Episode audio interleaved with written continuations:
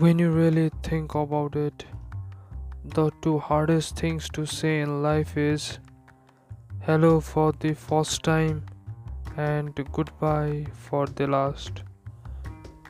नमस्कार सबैजनालाई हजुरहरूलाई स्वागत छ मेरो च्यानलमा आज म कुरा गर्न चाहन्छु कुरा भन्दा नि आग्रह गर्न चाहन्छु तपाईँहरूलाई कि स्टार्ट भनेर सुरु गर्नु भनेर तपाईँलाई के काम गर्न मन छ त्यो त्यसको लागि फर्स्ट स्टेप लिनुहोस्। तपाईँ दिनभरि खाटमा सुतेर मोबाइल चलाएर गेम खेलेर टिभी टिभी हेरेर तपाईँ कहिले पनि जिन्दगीमा अगाडि बढ्न सक्नुहुन्न। जिन्दगीमा तपाईँ केही काम गर्न चाहनुहुन्छ केही होस् केही जिन्दगीमा राम्रो होस् भनेर चाहनुहुन्छ भने स्टार्ट डुइङ इट अब तपाईँले केही सोच्नुभएको छ भने don't just think about it तपाईँलाई यो गर्न मन छ अथवा त्यो गर्न मन छ भनेर सोचेर मात्र त भएन। तपाईँले सुरु नै गर्नु पऱ्यो your first workout will be bad your first podcast will be bad your first video will be bad your first speech will be bad your first article will be bad. Your first everything will be bad. भर्खर जे जे भने नि त्यसको मतलब तपाईँ सुरुमा fail खानुहुन्छ। अब भाग्यमानी हुनुहुन्छ भने खानुहुन्न। तपाईँ सुरुमा फेल खानुहुन्छ तर फेल खाए नि केही सिक्नुहुन्छ। तपाईँको फर्स्ट पोडकास्ट नराम्रो होला जस्तै मेरो छ अहिले। तर बिस्तारै सिक्दै जानुहुन्छ। तपाईँको फर्स्ट युट्युब भिडियो नराम्रो होला। तर तपाईँ केही सिक्नुहुन्छ। उदाहरण आशिष चञ्चलानीको लिउँ न। ऊ पहिला इन्स्टाग्राममा इन्स्टाग्राममा मात्र भिडियो हाल्थ्यो। नराम्रो क्यामेरा थियो मोबाइलबाट खिच्थ्यो। नराम नराम्रो लाइटिङ नराम्रो एडिटिङ नराम्रो के नि थिएन त्यस्तो राम्रो।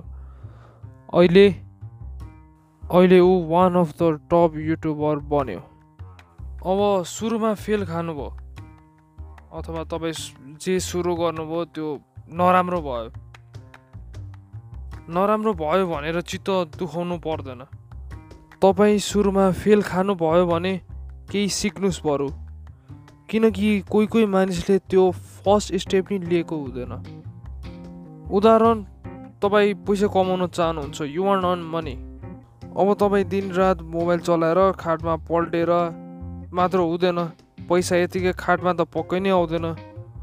बरु तपाईँको क्वालिफिकेसन अनुसार विभिन्न कम्पनीहरूमा जबको लागि अप्लाई गर्नुहोस्। बरु त्यो राम्रो होला दिनभरि खाटमा सुतेर बस्नुको सट्टा। अब मैले विभिन्न कम्पनीहरू भन्नुको कारण किनकि एउटा कम्पनीमा काम नपाउला अर्कोमा नपाउला अर्कोमा त सियर पाइन्छ। तपाईँले मेन काम चाहिँ सुरु चाहिँ गर्नु पऱ्यो कि? अब फर्स्ट स्टेप लिएपछि थुप्रै नेगेटिभ भिडियोहरू आउँछ। जस्तै तपाईँ फेल खानुहुन्छ अघि भने अनि तपाईँ क्रिटिसाइज नै हुनुहुन्छ तपाईँलाई जस्ट गरि जज गरिन्छ र अरू थुप्रै नेगेटिभ भिडियोहरू आउँछ। अब हाउ टु डिल इट यसमा म रङ नै हुनसक्छु है फेरि। आई होप रङ हुँदिनँ भनेर। तपाईँ जज हुनुभयो रे। जस्ट म के भन्छु भन्दा बाल नदिनुहोस्। जो मान्छेले जज गर्छ त्यो मान्छेले तपाईँलाई केही दिनेवाला नि छैन। त्यो मान्छेले तपाईँको जिन्दगीमा के इम्पोर्टेन्स राख्दा नि राख्दैन। जो मान्छेले तपाईँलाई जज गर्छ नि त्यो त्यही मानिसहरू हो जसले सुरु नै गरेको छैन। त्यसले आफ्नो जिन्दगीको बारेमा केही सोचेको नि छैन। अब पछि तपाईँले सक्सेस पाउनुभयो भने तिनीहरू सबैलाई सुनाउँदै हिँड्छन् कि? मैले यसलाई चिनेको छु। यसले जुन बेला सुरु गरेको थिएँ त्यतिखेरदेखि मैले यसलाई चिनेको छु। मैले त अलिअलि एडभाइस दिएको यसलाई। भन्छन् यस्ता अरू थुप्रै गफ अरू थुप्रै गफहरू हान्छन्। अर्को कुरा if you fail don't be upset instead learn from it अब फेल भयो। जिन्दगीमा केही गर्न सक्दिनँ नथान्नु।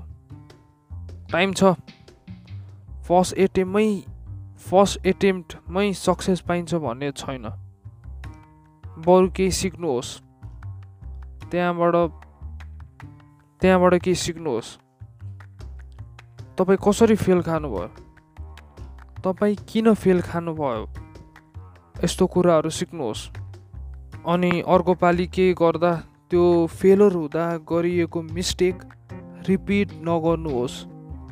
विश्वको one of the richest man Mark जकरबर्गले भनेका थिए Facebook was not the first thing I build I also build chat chat system and games study tools and music players and many more the greatest success come from having the freedom to fail विश्वको one of the richest man Mark जकरबर्गले फेसबुकभन्दा अगाडि अरू थुप्रै कुराहरू बनाए अरे जस्तै games music player र अरू थुप्रै कुराहरू।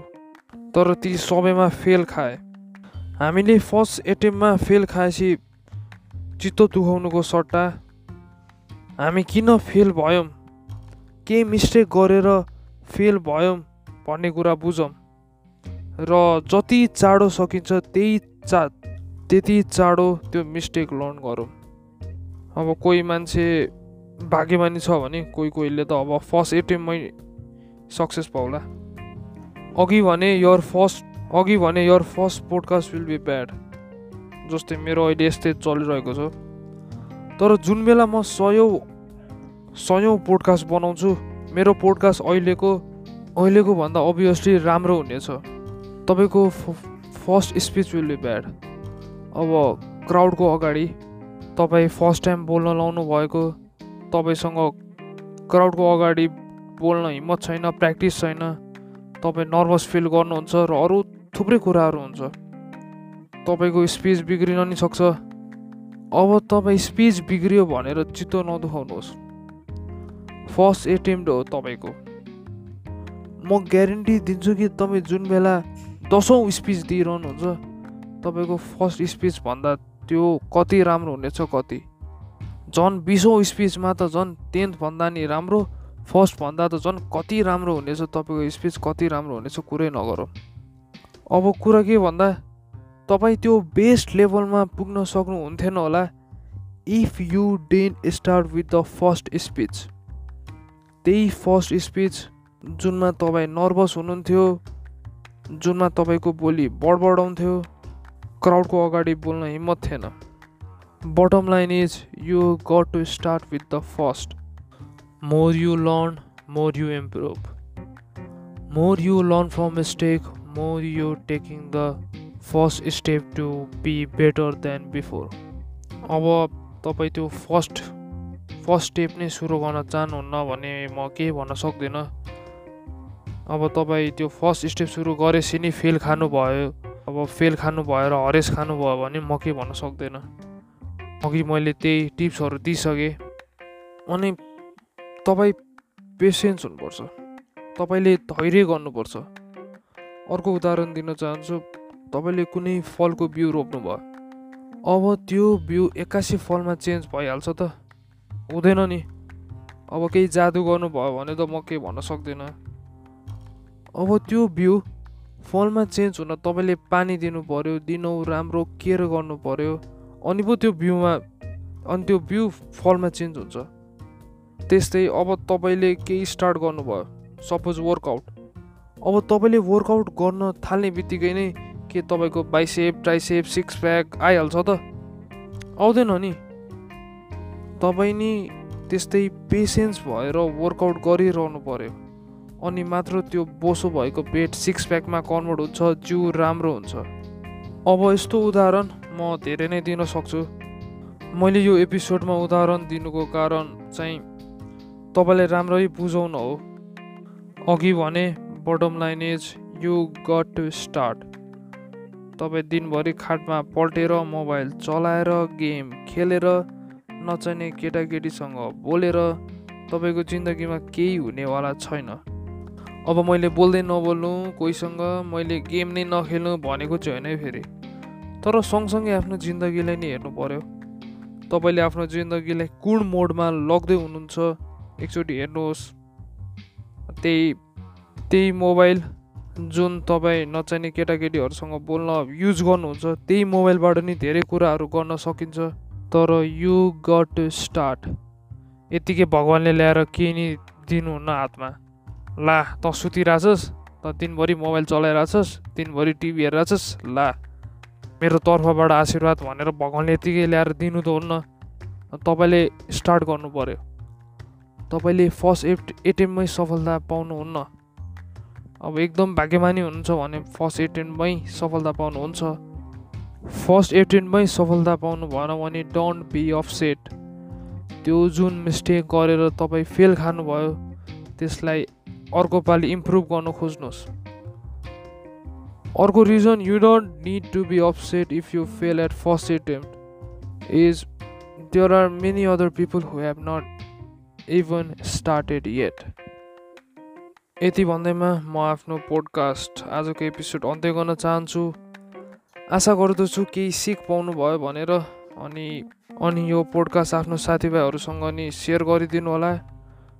के थाहा तपाईँको साथीभाइले साथीभाइले नि जिन्दगी रिलेटेड केही सिक पाउला? च्यानललाई सब्सक्राइब गर्न नबिर्सिनु होला अनि जहिले नि हाँसी खुसी बस्नु होला धन्यवाद।